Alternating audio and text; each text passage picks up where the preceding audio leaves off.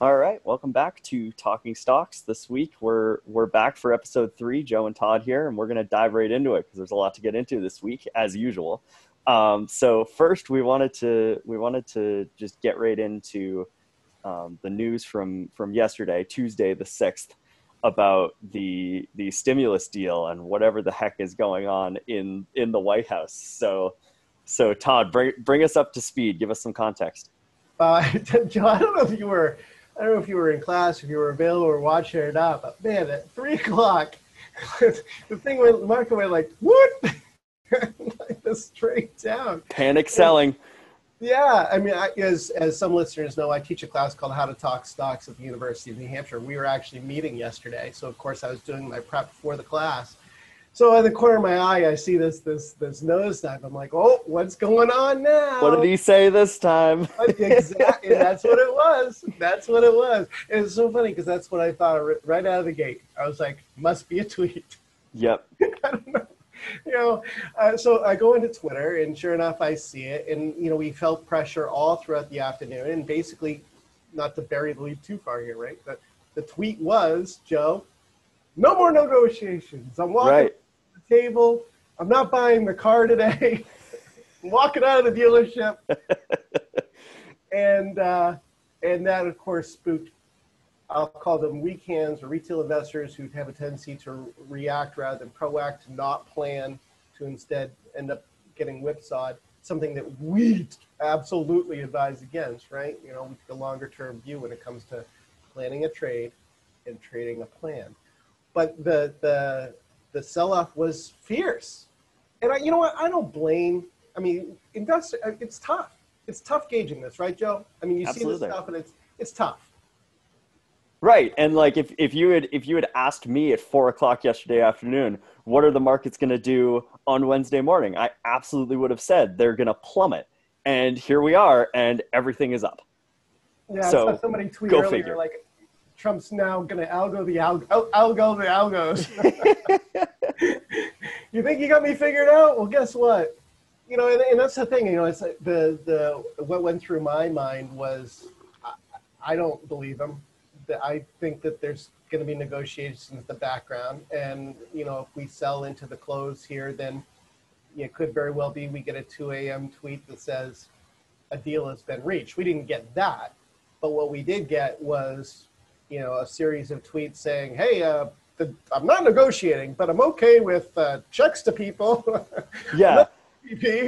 it almost sounds like instead of negotiating everything as one package, now he's interested in just negotiating like the individual pieces. Like he he tweeted about the the twelve hundred dollar stimulus checks and more PPP funding so it's all it's almost like instead of just doing it in like one big package because they're like scared of the big you know 2.4 trillion number or something that they're just going to break it up into smaller pieces. It's going to add up to the same thing though. Right and i think a lot of people look at that and say hmm that theoretically should be easier to do right? Who's going to argue with 1200 extra dollars in someone's pocket right? Absolutely. And so i mean i think it's that that's that's kind of why markets bounce back so strongly and why you know a lot of people got caught flat-footed this morning. So again, to follow up on last week, episode two, if for those who didn't get a chance to catch it, uh, conversation regarding how to to game the political landscape coming into the election.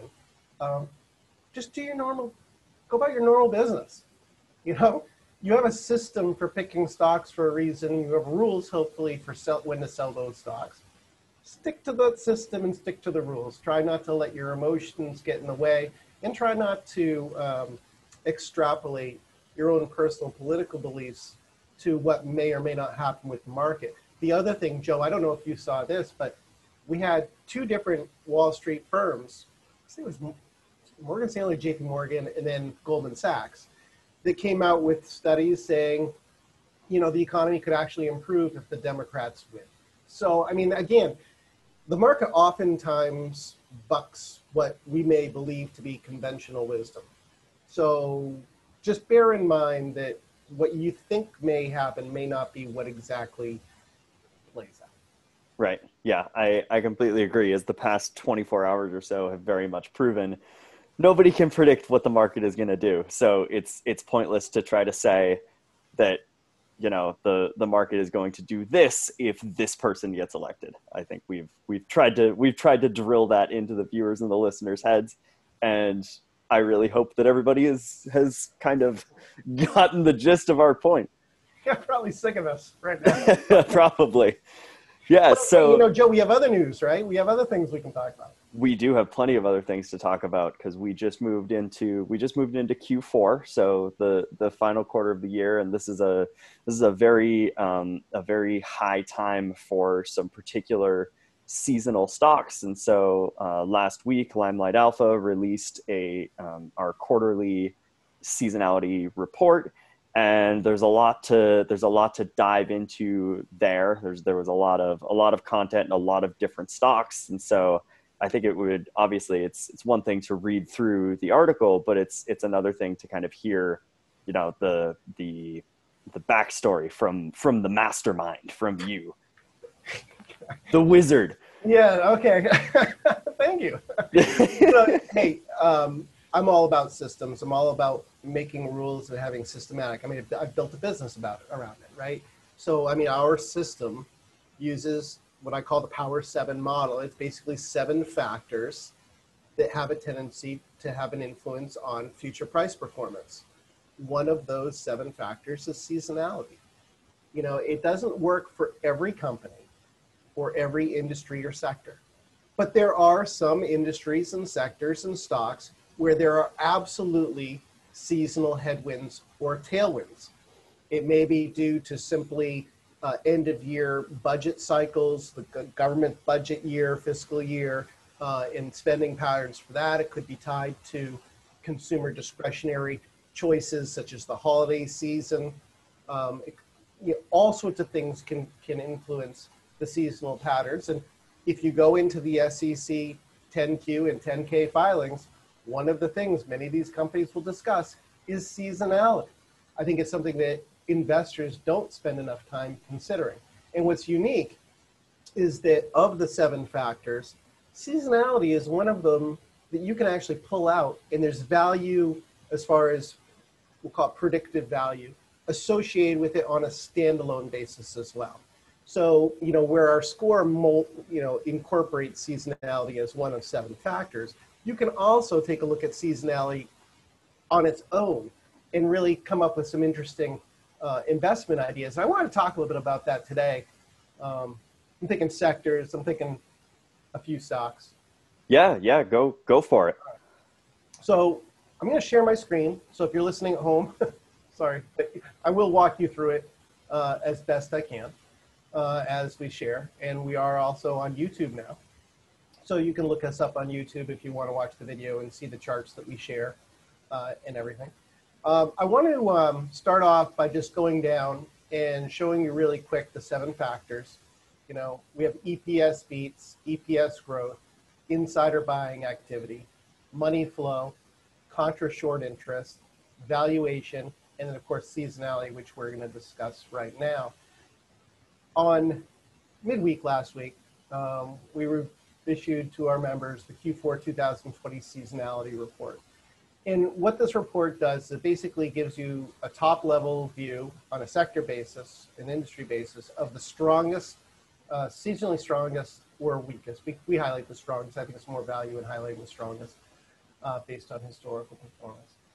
Um, see, uh, sectors in, in, using ETFs, exchange traded funds, as the proxy and then we drill into some individual stocks, which we'll get to in a minute. But to, to begin, let's start off just at the top, Joe, and sure. we'll, we'll, talk about some of these these ETFs. And you know, just a, a, a, quick, it's anecdotal, but you know, the Q2 list, every single one of the ETFs that we highlighted generated a positive return in the second quarter. These are the ones that were seasonally strongest going into the quarter. Um, you had the, the, the Dow Jones 30 corporate bond ETF the Muni Bond ETF, NASDAQ 100, the S&P itself, basic materials, financials, technology, and uh, consumer discretionary. Uh, all of them posted strong performance last quarter in line with their seasonal trend. No idea if that'll happen again, um, but we do have two consecutive quarters where that's happened. So, you know, these are the strongest exchange traded funds, so sectors, industries, for the fourth quarter out of the universe that, that we track.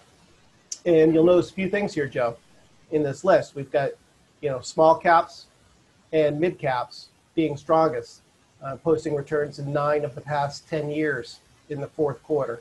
And we provide to our clients the average return, the median return, the standard deviation, and correlation to the S&P 500. and I like to look at the median return. God gives you, I think, a, a, a, good, a good idea of where to focus. And looking at median returns, um, you know, suggests that, hey, maybe it's time to buy some small cap stocks, Joe. Right. You know, we, we have a we have a big long list of them. Yeah, you know, 8.68% return um, for the IWM historically in the fourth quarter. That's the median return.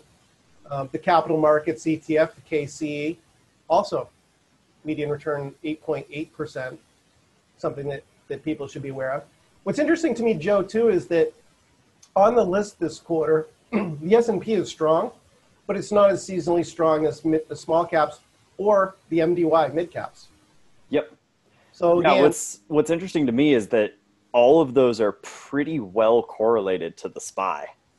Like there there are no real outliers there.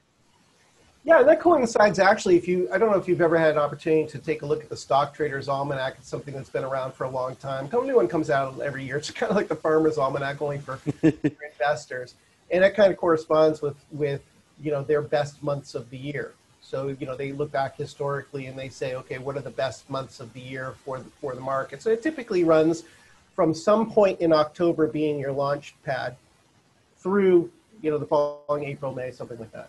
Um, so I mean, yeah. So you, typically the market's up, and the stock market accounts for two thirds of, of a stock's move. So you know a lot of these other baskets are up. But again, what's interesting to me is that that small mid caps tend to have the better performance. And you know I, that also makes sense because you know you have um, uh, this kind of a January effect, Christmas, holiday, Santa Claus rally kind of thing that te- tends to reward small cap stocks as well. So you know as you're thinking about your portfolio and you're hunting for ideas maybe you know give a little extra weight to the ideas that happen to be a little bit smaller in market cap. Um, the other thing I would just point out here is that the the semiconductor industry, historically speaking, the book to bill ratio, which measures the you know orders that are coming in to the semiconductor companies and being filled, book to bill is usually strongest beginning in around this period and then running through springtime. And I think that that makes sense intuitively, Joe because we're coming up on the holiday season. We have new releases of all these consumer electronic devices, et cetera. And as you know, production ramps for those devices, um, you would think that maybe some of these companies would end up benefiting. So Absolutely. industrials, consumer discretionary, which makes sense because the holiday season, again, consumer stocks tend to do consumer discretionary stocks, retailers tend to do pretty well in the third quarter in anticipation and then also in the fourth quarter through when they report earnings, usually in February of the following year. So I mean, you look at the list; it's it's tilting you towards financials, banks, capital markets, insurers. It's tilting you towards in, industrials, and consumer discretionary or retail stocks, and semiconductors. Yeah, and out of those, are there are there any uh, are there any specific stocks that you would that you would pick out as either being having a particularly bullish outlook or simply just having kind of an interesting potential trajectory? Absolutely. Absolutely. Uh, what I did is I went through the list of the seasonally strongest that we shared with our members last week. And I just picked out, you know, a few of them. I thought we could just punch up some charts, Joe, and, you know, sort of talk about a few of them um, that might be intriguing. They, they were intriguing to me because they, they not only have strong seasonality, so they, they showed up in that seasonality report, but they also have a strong score in the overall scoring system, which again includes all seven of the factors that we discussed at the top of the episode.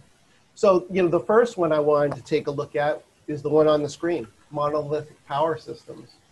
And that's not a household name in the semiconductor space um, but it is a name that maybe investors ought to be paying some pretty close attention to. Um, you know, it has a, a, high score in the research, it has strong seasonality. It benefits from the fact that it falls into that seasonally strong semiconductor industry. Um, and as you can see, you know, there are some things just by looking at this, you can kind of get a feel for the scoring system overall. You know, you've got earnings that are going from 374 and 18 to 388 and 19 to 484 and 20 to 525 in 2021. What COVID headwind? yeah, exactly. Right. So you've got this really nice uh, earnings history, a good solid history of beats. And you know, if you look at the buy volume to the sell volume, which falls into our money flow components, we've got rising volume on the buy days, the up days, um, and you know lower volume, below average volume on the sell days. And you know you might look at this Joe and say, but why would I? It's it's at all to all time highs. But I mean, we can go back and look. I mean, there's studies have been done. O'Neill is probably famous for, for doing a lot of them. You know, sometimes the new high list is actually a much better source of ideas than the new low list. Uh, actually, I would say it, it almost always is. Um, winners have a tendency to win. And intuitively, that, that, that should make sense because you look at it, Joe, and you say, okay, well, who here is like, thank God I'm back to my cost, I can sell? There's nobody, you know, what's your overhead resistance? So, I mean, if you're looking for a semiconductor stock, which is a seasonally strong basket, um, maybe you consider something like this. And what they do, Joe, is they do um, think about um, managing power for consumer electronics devices, electronic uh, Internet of Things devices in your home. Think about the consoles that are coming out this this winter think about how important it is for smartphones to have their batteries last as long as humanly possible, especially in a 5G shift to 5G. I mean, those are all tailwinds that theoretically could benefit monolithic power. Yeah, it's it's kind of it's going back to um, like when to when to buy and if it if it makes sense to buy on the on a 52 week high or even an all time high. It kind of goes back to one of your one of your key philosophies like let your let your winners win uh, which you kind of hinted at too. Like in the in the same way if you were to if you if you owned this stock you would not necessarily sell right now because it's been it's been performing so well and you know it's a it's a very clear kind of upward trajectory so yeah, it's, it's fact, important a good argument, Joe, could be made that not only should you not sell, you you might want to actually bump it up a little bit in in of course your diversified portfolio. Right. None of us would go out and make this our, our only bet and buy short term calls on it, right? Of so, course not. I'm gonna get levered four four times by short term calls and one. We're not we're not Wall Street bets on Reddit. We are disciplined investors. Absolutely. Absolutely.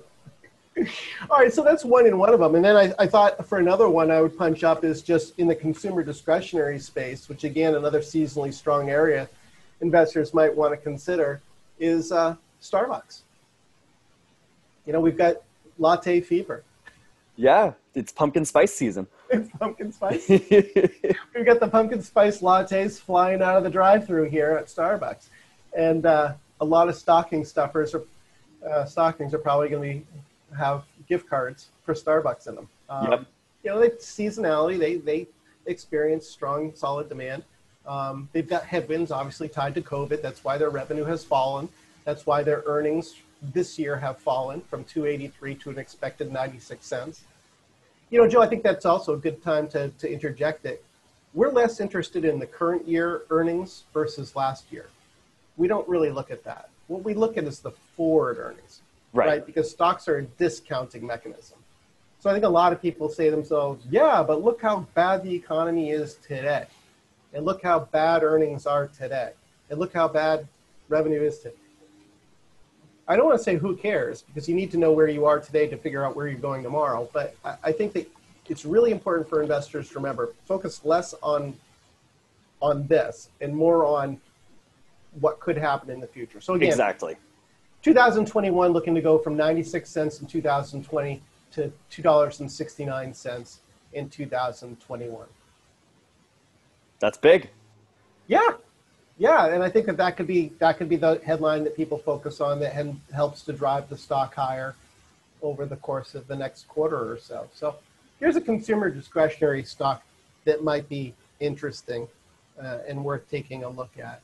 Um, in industrials, Joe, uh, one that jumps out to me is Littelfuse, another non-household name um, that's seeing a, a drop off in earnings this year, but theoretically could have a really nice bounce back year next year. Littelfuse, Joe, they um, make fuses that are used in automotive, um, electronic devices in your home, Internet of Things, you name it.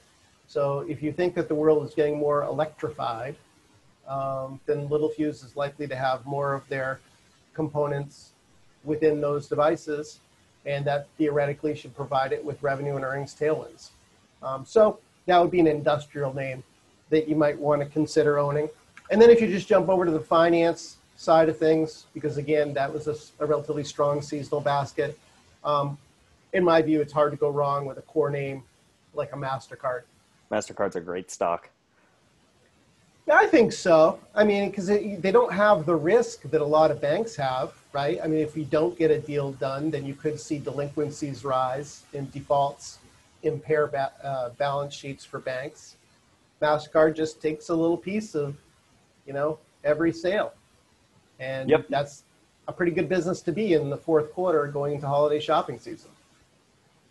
Absolutely. And the the beauty of the beauty of those those credit card stocks mastercard visa american express is that they you know as long as people are as long as people are are purchasing stuff which they certainly are it's a little bit different than it was at this time in 2019 but people people are still buying stuff on their credit cards and so their revenue is going nowhere. Absolutely absolutely i agree with you i think I, you know i think those are good ones to focus on yeah and just a just a quick question for you um, that our viewers might like to know too. Those uh, those charts that you were just viewing are those are those available for anybody to view? That's a MarketSmith product. So mm-hmm. um, that's actually an O'Neill Investors Business Daily product that you can purchase right off their website. I like them because it gives all of my information in one spot.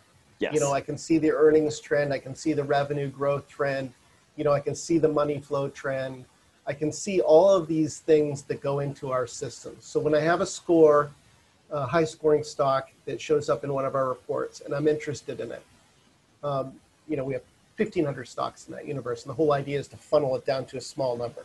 So I'll take that small number and I'll punch up the chart on it, and I'll be like, okay, is this worth investigating a little bit more on?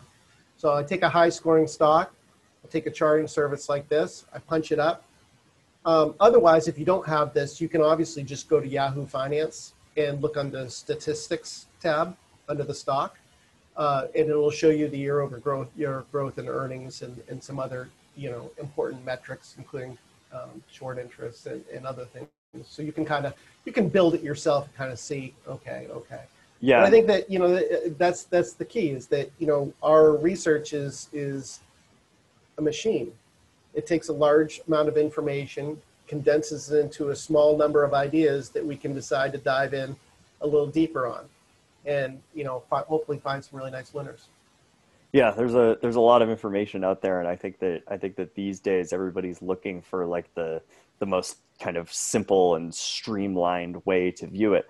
Another thing that viewers and listeners should keep in mind too is that if you if you use a brokerage service that isn't Robinhood, um, we don't need to go into all the things that are wrong with Robinhood right now.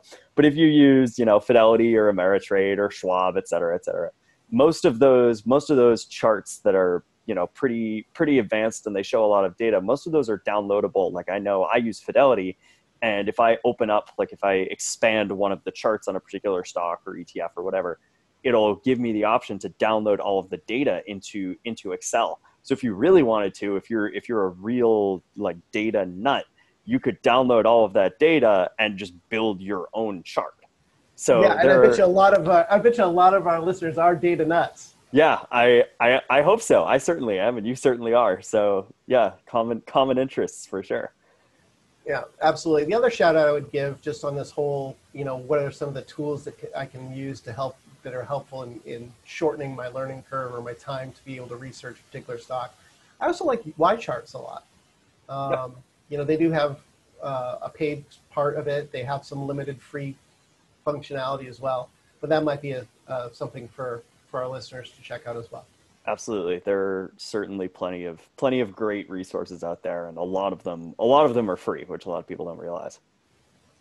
Yeah. Any? So I think we're. I think we've gotten gotten to the point where we've we've covered all of our bases. So if you have any any parting words for us, um, we'll leave it at that. No, I'm just gonna you know stay the course. Don't get shaken out of um, great stocks based on you know whatever is the flavor of the day in the news cycle. Uh, stay true to your discipline. And you know the other thing, Joe, we talk about this regularly. You know, you know as well as I do. You know, journal journal your decisions. You know that way, when you see something weird happen, you can flip to the journal and say, "Did this have any bearing at all in my decision to buy this stock?" And if it doesn't, then ignore it. Absolutely, it's all about that thesis, right? Absolutely. Yeah. All right. Well, I guess we'll I guess we'll leave it at there, and we'll plan on seeing you all next week or hearing from you all next week. Uh, so with that, Todd and Joe signing off.